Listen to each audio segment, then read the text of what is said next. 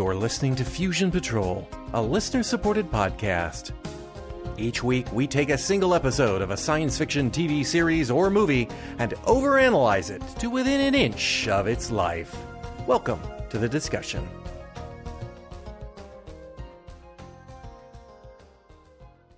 Hello and welcome to another episode of Fusion Patrol. I'm Eugene. Yeah, I'm Kenneth, and I don't have the Supermax vision. yes, because tonight we are looking at the Star Hunter Redux episode number 16 Supermax. Aboard the mega space station Reno 7, Dante and the gang are trying to scavenge parts for the Transutopian, but it looks like that might not be the only thing they're picking up as an aggressive woman, Zelda, comes on hard to Dante, but is put off when she sees his uh, crew. Before they can discuss Dante's prospects, they are called back to the ship by an alert. There are unauthorized intruders on board. Not really, though. It's just the ship's new owner, Max, and his work crew, who are installing new equipment on the ship. New owner? This is the first Dante's heard about it, and he's not happy. Max, owner of the Supermax Corporation, has bought the ship from Rudolfo and is converting it into a space prison barge. Of course, there's a place in the corporate structure for Dante and Lucretia if they want it. They do not, but a quick check with Rudolfo and review of the legal records proves that it is true. The Transutopian is now owned by Supermax. Dante feels that he still has six months on his lease, and they decide to take the ship and leave. That doesn't go well because this isn't the 1880s and you can't just leave space dock without proper clearances. Dante and Lucretia hatch a different plan. They decide to take Max up on his offer and join the Supermax team. They even find a place for Percy, doing janitorial work. In reality, under Dante's plan, Percy has finally been put to work at the one thing she has proven an unfailing genius for sabotaging the ship. Supermax has a strict margin for profit that must be met, and Dante hopes to bankrupt the company. It's just one more complication. Zelda, the woman with the hots for Dante from the beginning of the episode, she's Max's wife, of course, and when she comes aboard, she really likes the looks of Dante in a uniform. Almost as much, she makes abundantly clear, as much as she'd like him out of uniform. They make way for the prison transfer station. A celebratory dinner that evening with the four of them is uncomfortable. Not only are Zelda and Max constantly sniping at one another, Dante's got a foot in his crotch. He gets Lucretia to pretend to be a couple with him in the hopes of dissuading Zelda. Why on earth would he think that a woman openly trying to seduce him in front of her husband would care if he has a plus one? Lucretia has received word from the orchard. Supermax is overextended financially. They can't afford any delays or cost overruns. Percy's genius for destruction shines as she sabotages the reactor, and they must return to Reno 7 for expensive repairs and delays. While they're there, Dante pads the repair bill even more.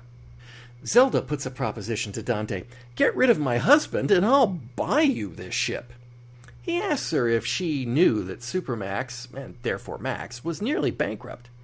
She didn't know, and she doesn't believe. Well, maybe a little. Lucretia gets the orchard to pressure Supermax's bank to call in all the loans that are in arrears. Pressure is mounting on Max, but as they say, pressure makes diamonds. Underway once more, more of Percy's sabotage kicks in. The security system starts to fail, causing the automatic prison security doors to fail. With this failure, they don't meet the requirements for handling prisoners and cannot take their contracted allotment. Max ignores this and presses ahead. They'll just use manual security and, and won't tell the prison authorities.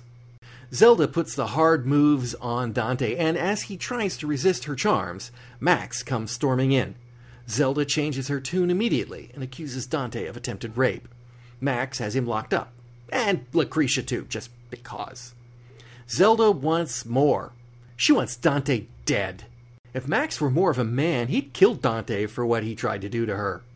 And so he does, having one of his minions throw a gas canister into the lockup area so that Dante and Lucretia will die. Zelda's appalled. You idiot! You're not really supposed to kill them. Luckily, Percy arrives in time and gets them out. They storm the bridge and wrest control of the Transutopian from its rightful owner and head merrily on their way back to Reno 7. The end. I uh I'm gonna I'm gonna say something here first before we get into this episode. Okay. I still see this show as poorly acted and and I'm I'm going to use the word crude, but I don't mean that crude as in the vulgar sense. I mean crude as in the unrefined, unpolished, un just just doesn't gel right. That said, they should have a lot more episodes like this and a lot less episodes than all the rest. This is bound to be my favorite of all the episodes. Uh, it wasn't great, but it had a lot more to recommend it. Dante was, with the exception of one little bit where he did something ridiculously stupid, you know, behaving in a, a reasonable fashion, executing a plan that actually worked. He and Lucretia were getting along. They both seemed like human beings. Percy wasn't in it much, and when she was in it, she was doing the thing she does best, which is destroying the ship. Yeah, I, there was some broad farce to it that was a little over the top, and I, I wouldn't. It wasn't a laugh a minute comedy like I suspect they thought it was going to be, but it amused me for the 45 minutes or 50 minutes that the episode ran, which is more than I can say for quite a few of the other episodes. So, eh. it's like, I, I, eh. that, there, I've said it. I've found an episode of Star Hunter Redux that I didn't think was t- the Starlost, you know, kind of stuff. So, all right, there we go. What do you think of this episode? Worst one ever, right? No, no. Oh, okay. Um, it's really quite entertaining. Um, the soundtrack helps with it too. Um, don't know if you noticed the soundtrack, I did not. um, but it, it was um, very much more of a comedy soundtrack. And I did look up the composer of this soundtrack, and it was Mr. Robert Duncan, by the way. And he can he composed this score and one other score, which was the score for an episode coming up called Bad Girls. Okay. Okay. Um, Um, I didn't notice the score, and I'm I'm hard pressed now trying to think about it.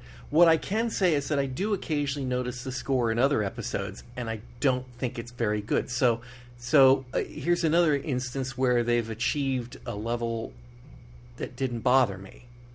So I guess that's good.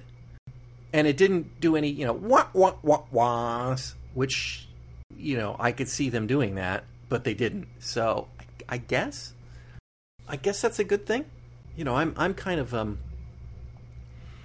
I'm of two minds on soundtracks. I, I'm largely in the camp of I want to hear it, and I want to enjoy it, and but I do get the logic of a soundtrack stays out of the way too, and I think in some cases, I suppose that's appropriate, but uh, Well, you know, I never want it to annoy me. Yeah, I think about soundtrack. This one I noticed. Be, usually I don't notice the soundtrack, but I noticed this because number one, it was a different composer. Mm-hmm. Usually Donald Quan, who composed the music over the opening credits, Uh huh. um, composed the rest of the music for the episode. So my ear caught the difference because it was a difference because the episode music was a different style than the opening credits music. Mm-hmm. Mm-hmm. And then I also noticed there's a there was a bit of a humorous edge to it over the funny parts where Percy was crawling through tube through tunnels and and committing sabotage. There was a little this uh, there was a little humor adventure motif in the music. Hmm. They missed a trick then letting him do the do more of the music then. Yes. Um, now I will I will say since we're on the subject of the theme music, I don't know if we've talked about the theme music. No, we haven't. This is another one of those ones that I think I would like that if it had different instrumentation or a different tempo. I, I, I it's that sort of percussive clonk to the clonk clonk. I don't like. Yeah, well, well, that's the point. I did notice when I started watching the Redux episodes that um, someone had re- someone had reorchestrated the theme. The original version doesn't have all that. What about the calls to Mecca going on in there too? Is it is it sans that as well? Yeah, I mean it's Yeah. really um, it, all you do all you have to do to hear it is go to YouTube and type in Star Hunter intro and you can pull it up. Hmm. I might take a look at it just out of curiosity. It even has Um, Dante's narration on it, and you I- get to I- and you get to see the original version of the tulip. and the thing is, I don't actually hate the tune. I I find myself humming it a little bit. Um, you know, it, it's nothing like it's nothing like what happens when I watch an episode of Mission Impossible, where I will go, you know, three weeks and find myself Dun, dun, dun, dun, Yeah. dun, yep. constantly. Um, but for an hour or two after I've watched Star Hunter, I, I'll have that in there. But my brain will be redacting the the garbage can lids and the and the, the the foreign sounding. And I, when I say foreign sounding, I mean yeah, it does a bit sound like a call to Mecca, but you know the human voices. He, they're clearly trying to go for an alienist or exotic feel, and it's very ham-fisted in the way it's done over it and but you know the rest of the soundtrack kind of has the annoying bits but not the the, the tune that I sort of kind of like so Yeah. yeah Yeah, the original um, end closing, the original end credits music does have the little, does have the syllable singing in it. Mm. Um, but the opening, but the opening is just an just an hour and fifteen. It's just a minute and fifteen seconds of instruments. Mm. Mm. Well, uh, it's another. I'll I'll try to think of. I'll try to check it out on YouTube if I can, for the opening for the other one, just curiosity sake before our next podcast session. See if I have any thoughts on it. I, I've been avoiding Star Hunter the original because that's you know not uh, not what we're looking at. But I might Yeah. for the sound of the music hear Julie Andrews singing the theme. Um, yeah, got it. What um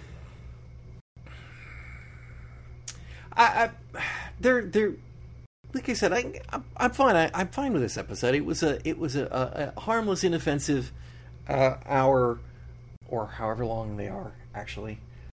The original was forty-seven minutes. This one's this one's about forty-five. Okay.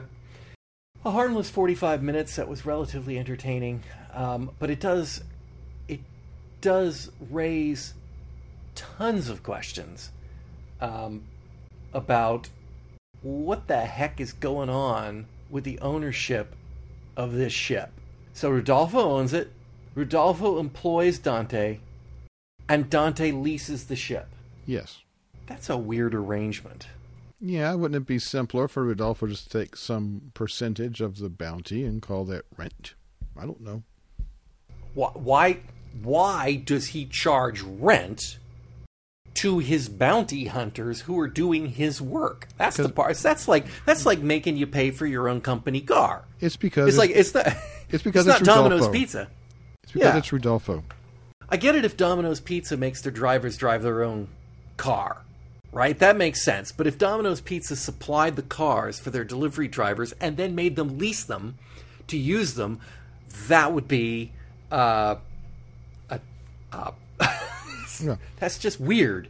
I mean, It it, is- it's It is weird, but but so but so is Rodolfo. and I the only reason I think that they have that in there, I don't because I don't recall them ever mentioning that prior that he's got a lease on it for the next six months. Maybe they did, but I I don't recall that. Is because otherwise, Dante hasn't got a leg to stand on.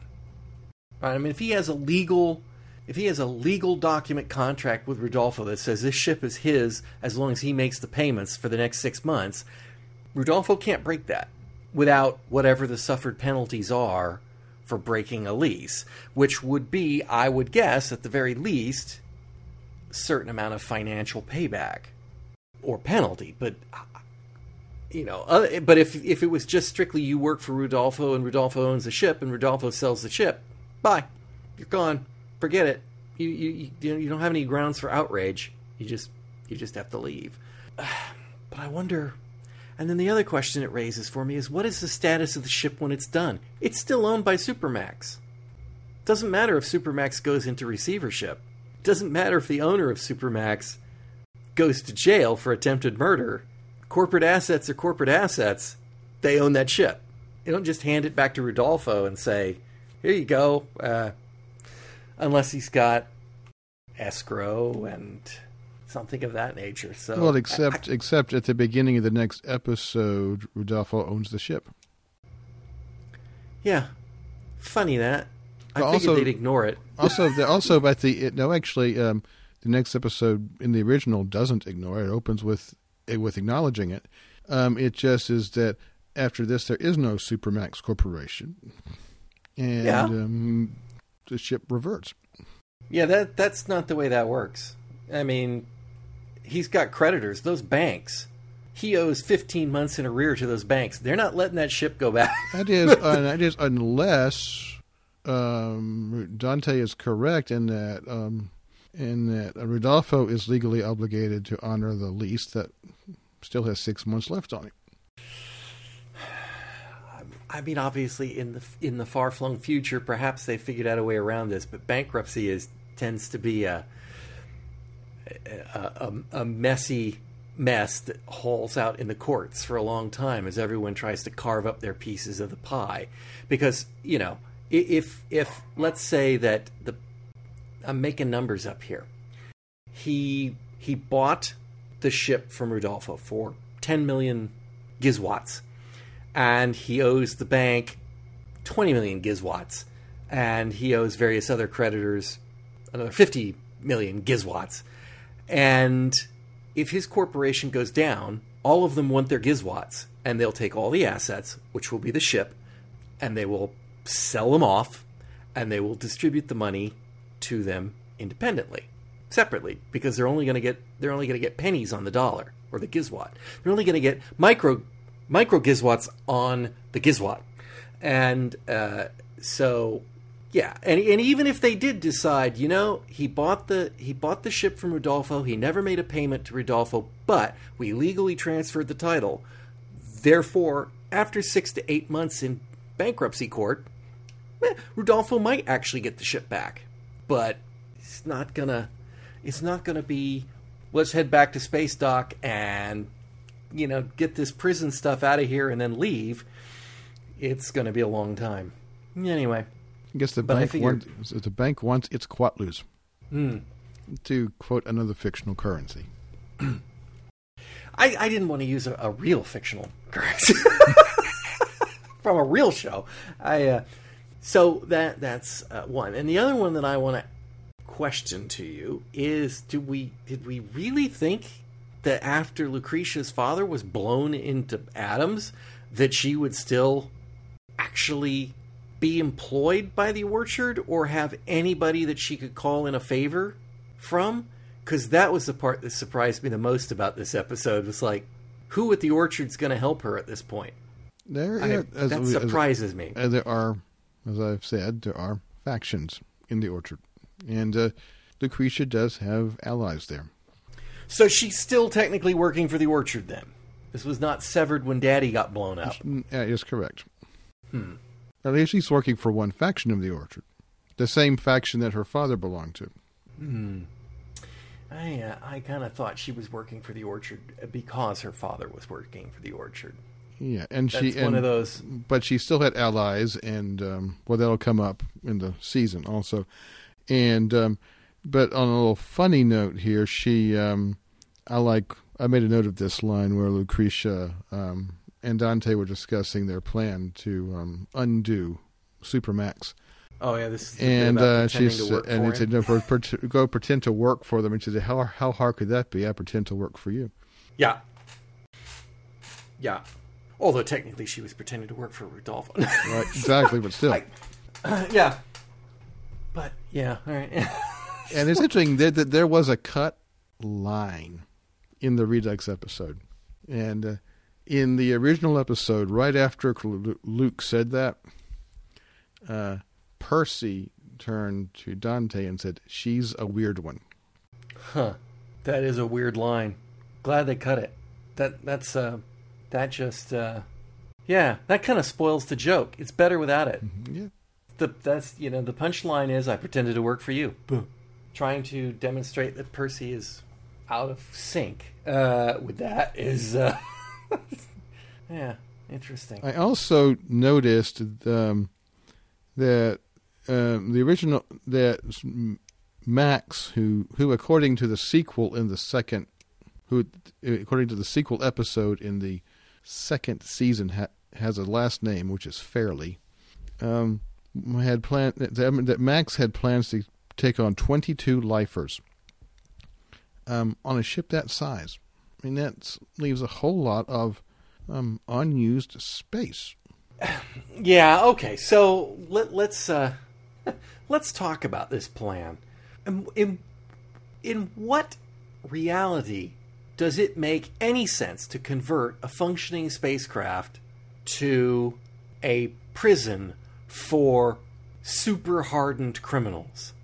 I mean, of all things, yeah, of all things you don't want to do, you do not want to put them on board the means of their own escape. No. You put them on some high, maximum ma- maximum security prison on some inhospitable rock. Yep, that that's exactly right. You buy a little asteroid somewhere and stick a stick a lean-to on it and shove them in there. So eh, that one, at first, I thought he was taking over. You know, when he comes in and he's having his yak yaks with Dante and they're putting in bars and stuff. I thought, well, they're just going to turn this into an actual professional bounty hunting and transport business because that's what you use a ship for. You use it for transport of prisoners, not permanent housing. Although we did learn that they planned to actually kill the prisoners. So. Yeah, it could be the business model. Yeah. But, you know, there's an awful lot of expense to keeping a spacecraft going compared to a lean to on an asteroid kind of thing. That, that just. Yeah. It, it it's. Yeah, I I feel like they could have I feel like they could have done this within the bounty hunter game and and still achieve the exact same the exact same goals. Cuz I could imagine Dante not wanting to be the guy that just goes from one prison to another all the time. I know he did that that one time, but you know, maybe if they're our job is just to transport the worst prisoners from prison A to prison B and then from prison B to prison C and and we have to do it on schedule. We can't go where we want to go. We have to follow this, you know, fixed route. Dante wouldn't be happy about that because he wants to cheat his job and go searching for Travis. They could have done the same thing, but but turning it into a prison ship just kind of goes. All right, that, that's not the the brilliant businessman is not quite so brilliant there. Oh, but Max. I think we Max comes across rather badly, doesn't he? Uh, yeah, yeah, so badly that it just boggles my mind that you now tell me there's a sequel to this. There is a sequel. Um, but I will ask one question about the sequel. Is that the episode that this same composer writes for? Uh, not in the original version, no. Well, I doubt very much that people uh, re- uh, people rescored the entire second season. Oh, did they? Yeah. Uh, okay. Huh. But and that guy came back and scored one um, in, for in the this, second in, season. In the in, no, um, uh, three episodes down the road. Oh, that's this season then. Still, right? Yeah, and the um, name of the uh, sequel is Supermax Redux. God, which geez. and of course now now in uh, in now there in, in Star Hunter Redux, people put Redux on the end of every episode title. So technically, this is Supermax Redux, and the Redux version of the second season episode is Supermax Redux Redux. uh, why didn't they just make it Super Max Redux Part 2? Uh, That'd be nice. uh, yeah, but um, um, Max. Somebody likes the word redux. Exactly. Well, Max Max Fairley. We do do we do learn his last name in the second season. Um, is a um, pitiful little worm with inadequacy issues. And he wants his wife to think he's a real man. Mm. Yeah, we got she, that. Got she, that keep, she keeps putting him down. And speaking, But really, she loves him. oh, except when she doesn't. Um, the um, except when she's trying to get people to kill him. Um, the um, okay, Tracy Ann Oberman as Zelda. Yes, yes. This show's got a Torchwood vibe about it. Yeah, yeah. She, um, of course, was on um, back in Doctor Who in the David Tennant era for the two-parter Doomsday and Army of Ghost. She was the head of one of the Torchwood units, and um, I had to. I have to say this, so I'm going to go for it. She wanted to make the British Empire great again. Mm-hmm. She did it for her country. Yeah, all the way to becoming um, a brain inside a metal case. Yep. Yep, but at least she stood against them in the end. Yes. She died a heroic cyber death, if such a thing exists. Yeah. Well, I mentioned the Torchwood vibe because for those of you who we haven't mentioned, or if we have mentioned it, uh, Caravaggio is also uh, notably was in Torchwood uh, as as Mr. Creepy. Uh, That's right. I have to go. I have to go find that one. I have the entire set of Torchwood. uh, I cannot remember. It was uh, season ending, first season.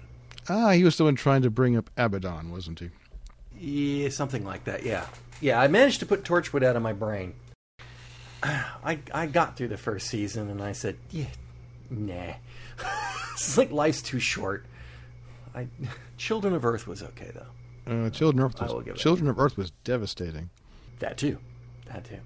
Uh, okay. Let's see. What else do we have about this? But um, um, here we have some evidence of characters having had conversations between scenes. For example, we saw the scene where Percy told Luc about the digital ter- tapeworm in the prison Yeah. control center. And then later we saw the scene where Dante mentioned it to Luc. Now, did Luc tell Dante, or did uh, Don, or did Don, or did Percy tell Dante? I don't know. Yeah, that's that is evidence that they did have some sort of conversation between between scenes. And I would I would go so far as to say that um, I would not automatically put that down as bad writing. No, it's not because there are plenty of things that happen. there are plenty of, Yeah. uh, of things that can happen off scene. There's a whole series Except- called The Newsroom, which is Canadian, and it came out in 1996, where people talk about. Well, people mostly sit around talking about what happened off camera. Yeah, no, I'm not saying that it can't be done, but uh, let's let's just say that the quality of writing on Star Hunter has not been at the level where I, if if it's if you see it on camera, it's how do I put this? You know, sometimes you can just people say things and you know that the writer didn't realize that that person wasn't in the room when the thing happened, and you go, "Yeah, that's just lazy writing." Uh, and then there are other cases where they drive it home with ridiculous obviousness to make sure that you know that that person heard the thing. like to, to get between point A and point B so that the audience won't be going, oh, he wasn't in the room and think. Uh, and so Star Hunter has never been at the level where I thought that they cared about things like that. Um, and in fact, many of the things that you actually hear on camera uh, don't make any sense. So, in, in context anywhere. So, you know, I, I, I did not didn't give any thought to it one way or the other. It's just, yeah, all right, well, it makes sense that Dante probably told her, "What can you do?" And she said, "Oh, I'm I'm going to do this, and I can do that, and I can do the other. Okay, go to it." And in fact, I kind of halfway thought that Dante would have been on it at the beginning, uh, and then it's Lucretia, Lucretia that's getting uh, told about it later on. Um, I like the fact that they put uh, Percy to work as a janitor. I think uh, I, I think that role suits her, and I appreciate that that Dante and Lucretia thought that was a funny joke because I sure did. And it was a good cover for her because, of course, she had to go around the ship. Cleaning, yeah, all uh, big ship, cleaning all the places nobody goes. Um, yeah. in the Jefferies tubes and and, and whatnot. Yeah. Um, and it humiliated her. So clearly she didn't appreciate it. So I, I, I yeah, I liked it on every level. I liked it on every level. And I like the fact that I, I genuinely like the fact that they put her to work doing something that she actually is good at. Okay. So um, now I'll I'll pick on her and I'll probably continue to pick on her forever. Uh, unless she just becomes a completely different person in the second season. And she does. Uh, yeah, figures. Well, hopefully somebody set the guys down and said, "Okay, we need to fix this." Uh, but you know, usually when they sit down and they say, "Okay, we need to fix this," they usually actually make it worse. See Space 1999, Buck Rogers, etc., etc., etc. But uh, we'll, we'll we'll save that for save that for when it unfolds. But uh, let's see. I perhaps I'm a little out of touch because I don't watch a lot of current television anymore. But I have to say, I thought uh, I thought her foot crotch rubs were a lot closer to his penis than they normally allow to be shown on television. Yeah, pr- actually, um, I did notice that. Um, I um, uh, and when I say closer, I mean touching. Yeah, I, uh, I don't I don't watch um, contemporary television myself. Uh, I just got to the. I used to watch a great deal of television when I when I was growing up. I did, and then as I aged, I just watched less and less and less Yep. and less and less. And eventually, one time when I moved, I just I never no. I just I took the occasion to cut the cord. I am. I am ditto in cord cutting. I I catch things that I really, really want, like The Expanse or something. But um, you know that that's that's kind of it. So I don't know. Standards may have you know standards change with time. But again, I don't I don't know what broadcast standards were in Canada around two thousand one. Right, right. And and we we know that there was there were breasts Yeah. stripper dancing in the first episode. So, you know, that wouldn't have flown. That wouldn't have flown here. So, I I did note it. I thought, wow, she's getting a little closer than Oh! Oh no. Mm-hmm. Okay. Well. Yeah, like- it does actually fit based on her comments about her husband. Oh yeah, yeah, yeah, yeah, yeah. No, I, it, it, I, there was never had any doubt that that's what she was going for, right? But you don't have to have any doubt for that in a TV show. You can see the foot get on the knee, you can see the foot moving up the leg, and then you can cut to the reaction shot of the guy going, "Ooh," and the you know the eyes popping and whatnot, and you go, oh, okay. Uh, don't usually actually see the foot reach its destination and, and give it a good rub. Um, that was um, yeah. Yeah. I was like, okay.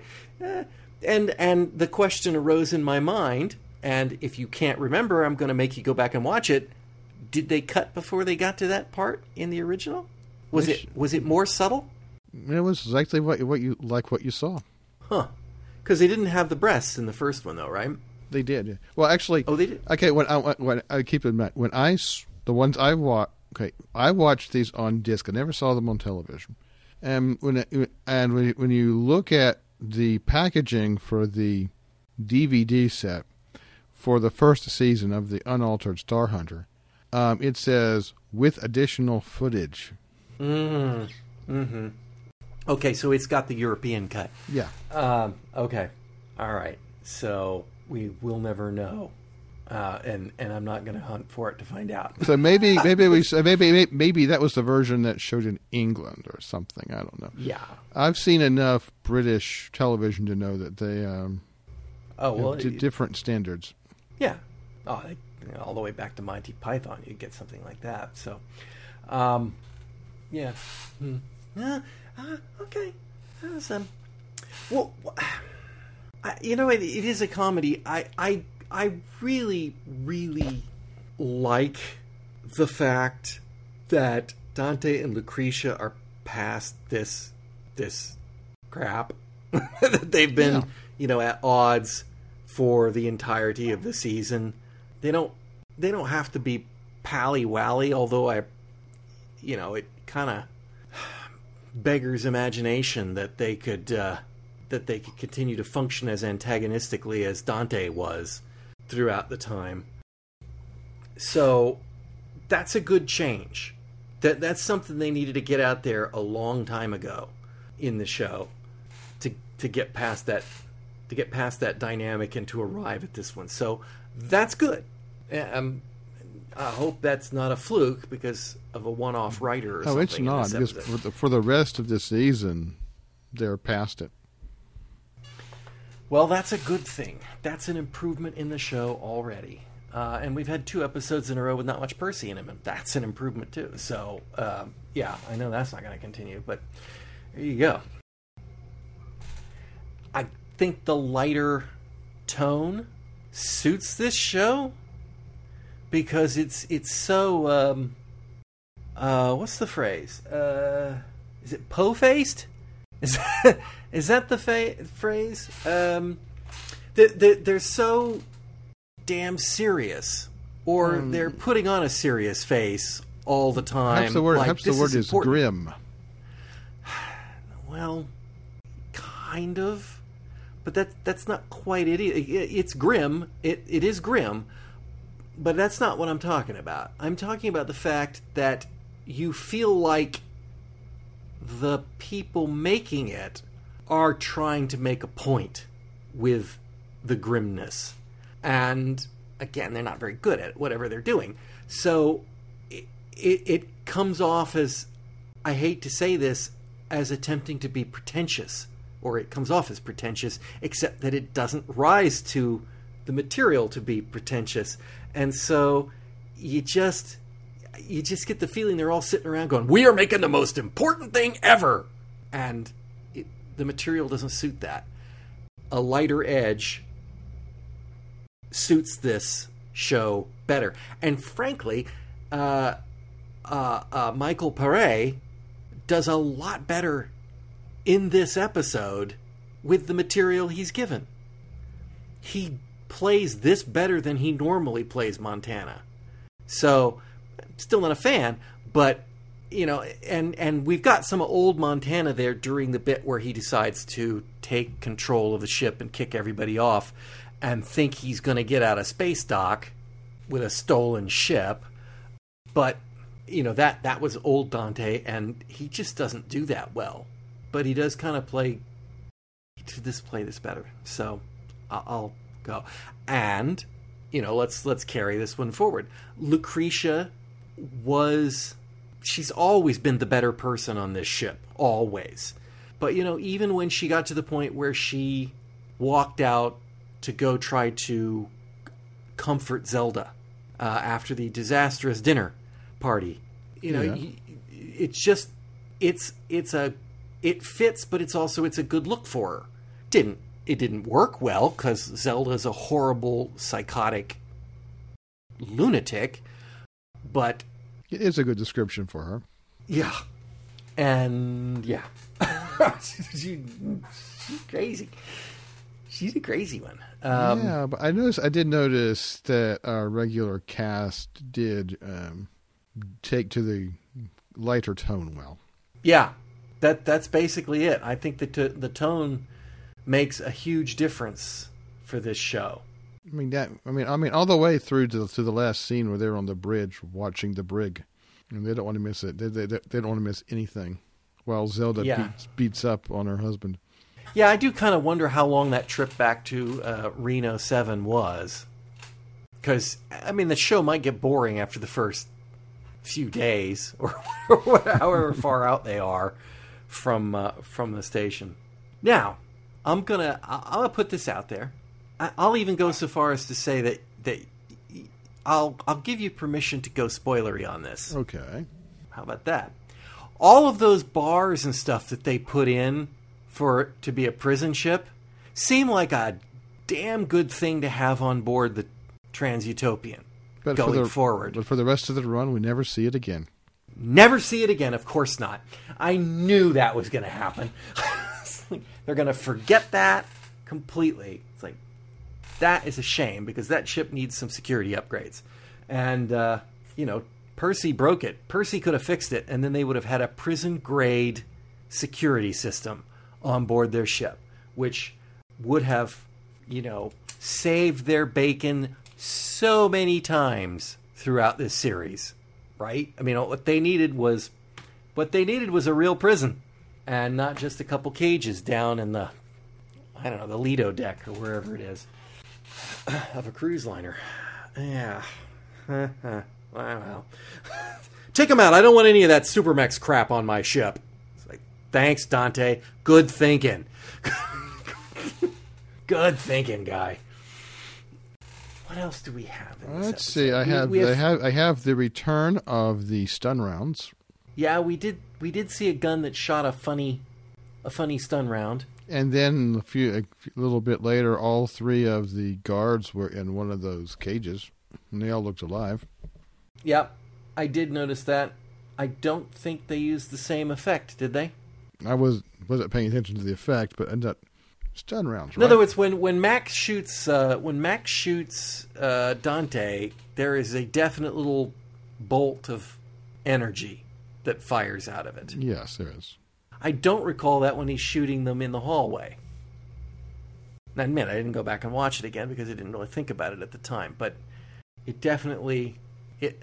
I had doubts as to whether or not they were dead because I thought the guns actually fired, you know, like a little powder smoke explosion when they were shooting. It definitely looked like he it looked like he killed them, and then obviously he didn't. And even when he told Lucretia to take him in the cage, he knew they were alive. So um, that that cross. Obviously, there is some uh, there is some uh, satire, if you will, in this episode about uh, corporate uh, corporations, corporate uh, profits and losses, uh, corporate culture, And and private and private prisons. and private prisons. Yeah, which. Ah, what a bad idea that is. Yes, it is. yes, it is. What a, what a bad idea private prisons are. It's like somebody's making money off of keeping people in prison. Guess what the whole system will be geared towards doing? Putting more people in prison. Yeah, there it is. Yeah. Um, and also my the final note I have is um, that in the cut opening transmission from the from the unaltered episode, um, Rodol- that is Rodolfo's opening transmission. Um, Rodolfo talks about greed being about insulating oneself from life and death. And that theme. So, what, what, what do we think about that theme's relationship to the episode? See, now I'm just going to add out here that that's exactly the kind of thing that fits with my earlier thesis that these guys thought they were doing something really important with their writing because that has that sort of I'm going to set you up to understand the moral of the story that you're supposed to learn from today's story. Um you know, two things. I mean, one, if you have to be told it up front or you have to be primed for it, then you're not doing a great job. And the the second one is does he mention the fact that he sold the ship? No, he mentions it in the opening transmission of episode 17. So not this episode. In other words, we get an opening transmission of them and he talks about greed and the things people do, but this transmission to whomever doesn't mention the fact that he sold the ship. So because right, you're supposed to you're supposed to get a surprise when Dante comes on board the ship Yes. and these guys are bringing stuff on there. But if Rodolfo, if this were actually a, a meaningful communication, he would be setting that up. Um, but he doesn't because that's not the purpose of these opening transmissions. And I, I'm, I'm genuinely glad that they dropped most of them. They just don't sound like they work, or they would not work for me. But it's it's very rare when you can when you can set the stage up so that you know you know the theme you're supposed to be looking for. There there has to be a has to be a reason that it echoes instead of oh I see what he was talking about kind of thing. Yeah, never seen him. Not a fan. Uh, Okay. such a- Yeah, I mean, and, and, and sometimes the opening transmissions have nothing to do with the episode, and you can cut it, and you don't have a problem. Sometimes it would help. Um, those are generally the times that they are in in the Redux episodes. So sometimes they're linking material from one episode to the next. you know and it and it's it's not a bad idea. It's not a bad idea at the at the beginning. I mean it's like it's like a captain's log in star trek. It gets you to where you need to be without having to to invest time in the drama of of getting your boring mission assignment and flying across space to get there right? Right. that could be a perfectly good means for just assigning Dante a job and giving the audience enough that you know Dante doesn't have to sit down with Lucretian and say, "Did you know that we were traveling to planet Omicron Ceti 4?" "No, I didn't know we were going to Omicron Ceti 4. Is that our destination?" "Yes, it is." "Why are we going there?" "Well, there's a very dangerous prisoner there who's going to be uh, a handful because he's very dangerous." And it's like, "Okay, we don't we don't need that." But, you know, if Rodolfo says, you know, Dante, your assignment is to go to Omicron Ceti 3, the authorities there have a prisoner, it's very dangerous, pick him up, escort him to Mercury, boom, bang, gone, or something to that effect. It, it's not it's not flawed that they could use that of a boss talking to his subordinates and explaining what he's supposed to do or what setting up the situation but but just that sort of rambling babbling that it seems to be that he's doing uh, just really i don't know Um, I have a quote here that may go that may relate to uh, one of your critiques. The source is G. Philip Jackson, who was one of one the, of the crea- guys that does these, one of the creators of the show, along with Daniel D'Or, and um, this he, he wrote me um, an email on November the 9th of 2019. And this is a line this is a sentence from that email. On on both seasons for totally different reasons. There was a struggle for for creative control, reflected in unintended mysteries in addition to intended mysteries. Well, I mean, it does it does fit. Uh, it does feel a bit like the rudder is not firmly in control of somebody who's. I, I I think you're right. I think that does fit with my critique. The show does not feel like it's got a consistent vision. You know, for a show that that is obviously trying to have one. Right? I mean, we we had the episode just recently where they tried to put together all the completely disparate manifestations of the divinity cluster and convince us that that was all a unified logical facets of it. And you know, we can we can say, "Oh, well, you know, it's just got 48 different facets and we've only seen 7 of them." But at the same time, it's it doesn't feel that way to me. It feels like they didn't know where they were going. They just knew that they were trying to go some. Uh, Bad Wolf is the perfect example of this in Doctor Who. When they got to the end of it and they explained Bad Wolf, and it's like, oh, this is me sending the words out to warn you about this situation. And you're going, well, first off, the words, words didn't warn them in any way, shape, or form. And two, in some instances, they literally never saw them. They, they, they literally occurred to third party characters without any interaction to the Doctor or Rose. And you go, no. What that was is that somebody at the beginning said, We're going towards Bad Wolf. Try to work it into your episodes. I don't know what I'm going to do with it, but, you know, I'll tie it all up at the end. It'll make sense. That's what the Divinity Cluster feels like here.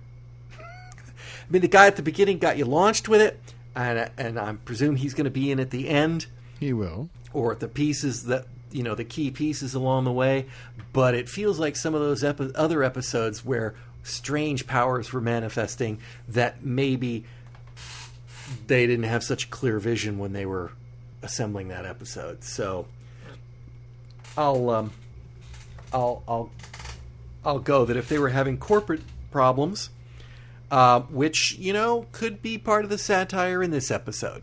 That could You work. know, if, if you're if if the creative is complaining about the corporate mentality, and TV is absolutely and positively a corporate endeavor, uh, and and to the detriment of them, to the detriment of them, I think in the long run. I mean, I I I almost never go see movies now, not because I don't like. You know, they're so obviously shaped by what will sell the most tickets. yeah. Does that make sense? And to the expense of telling a good story or a coherent story, or uh, you know, it just it just kind of it's like yeah, you can you can see. Uh, one of my biggest complaints is that Star Trek, you know, in the Abrams universe and even even earlier, but but particularly in the Abrams universe, uh, you wanted, and they did finally get there in the end. But you know they they want to have earth in it. It's got to be earthbound. It's got to be near earth. We got to be doing earth. Earth is important because marketing studies have shown that 60% of women who watch science fiction movies don't want to be in space. Okay. i believe 60 is the correct number. I, I that that's that's legit. I'm not making that up as a so that's their marketing and says well then in that case i guess what we need to do is we we have to threaten the earth instead of planet omicron Ceti 3 you know it just it, it just they, they don't relate or or they don't think they relate. They don't they're not worried about telling a good story. They're worried about telling a marketable or presenting a marketable vision. And so i could i would totally understand how somebody on the creative end would hate that. Absolutely hate the whole the aspect of we got to do what sells the most or we got to hit the budgets we got to hit the time schedules we've got to we've got to be all on board it's one big happy go- yeah no i could i could I'm, I'm totally on board with them hating that. If they do i'm i get it. I totally get it.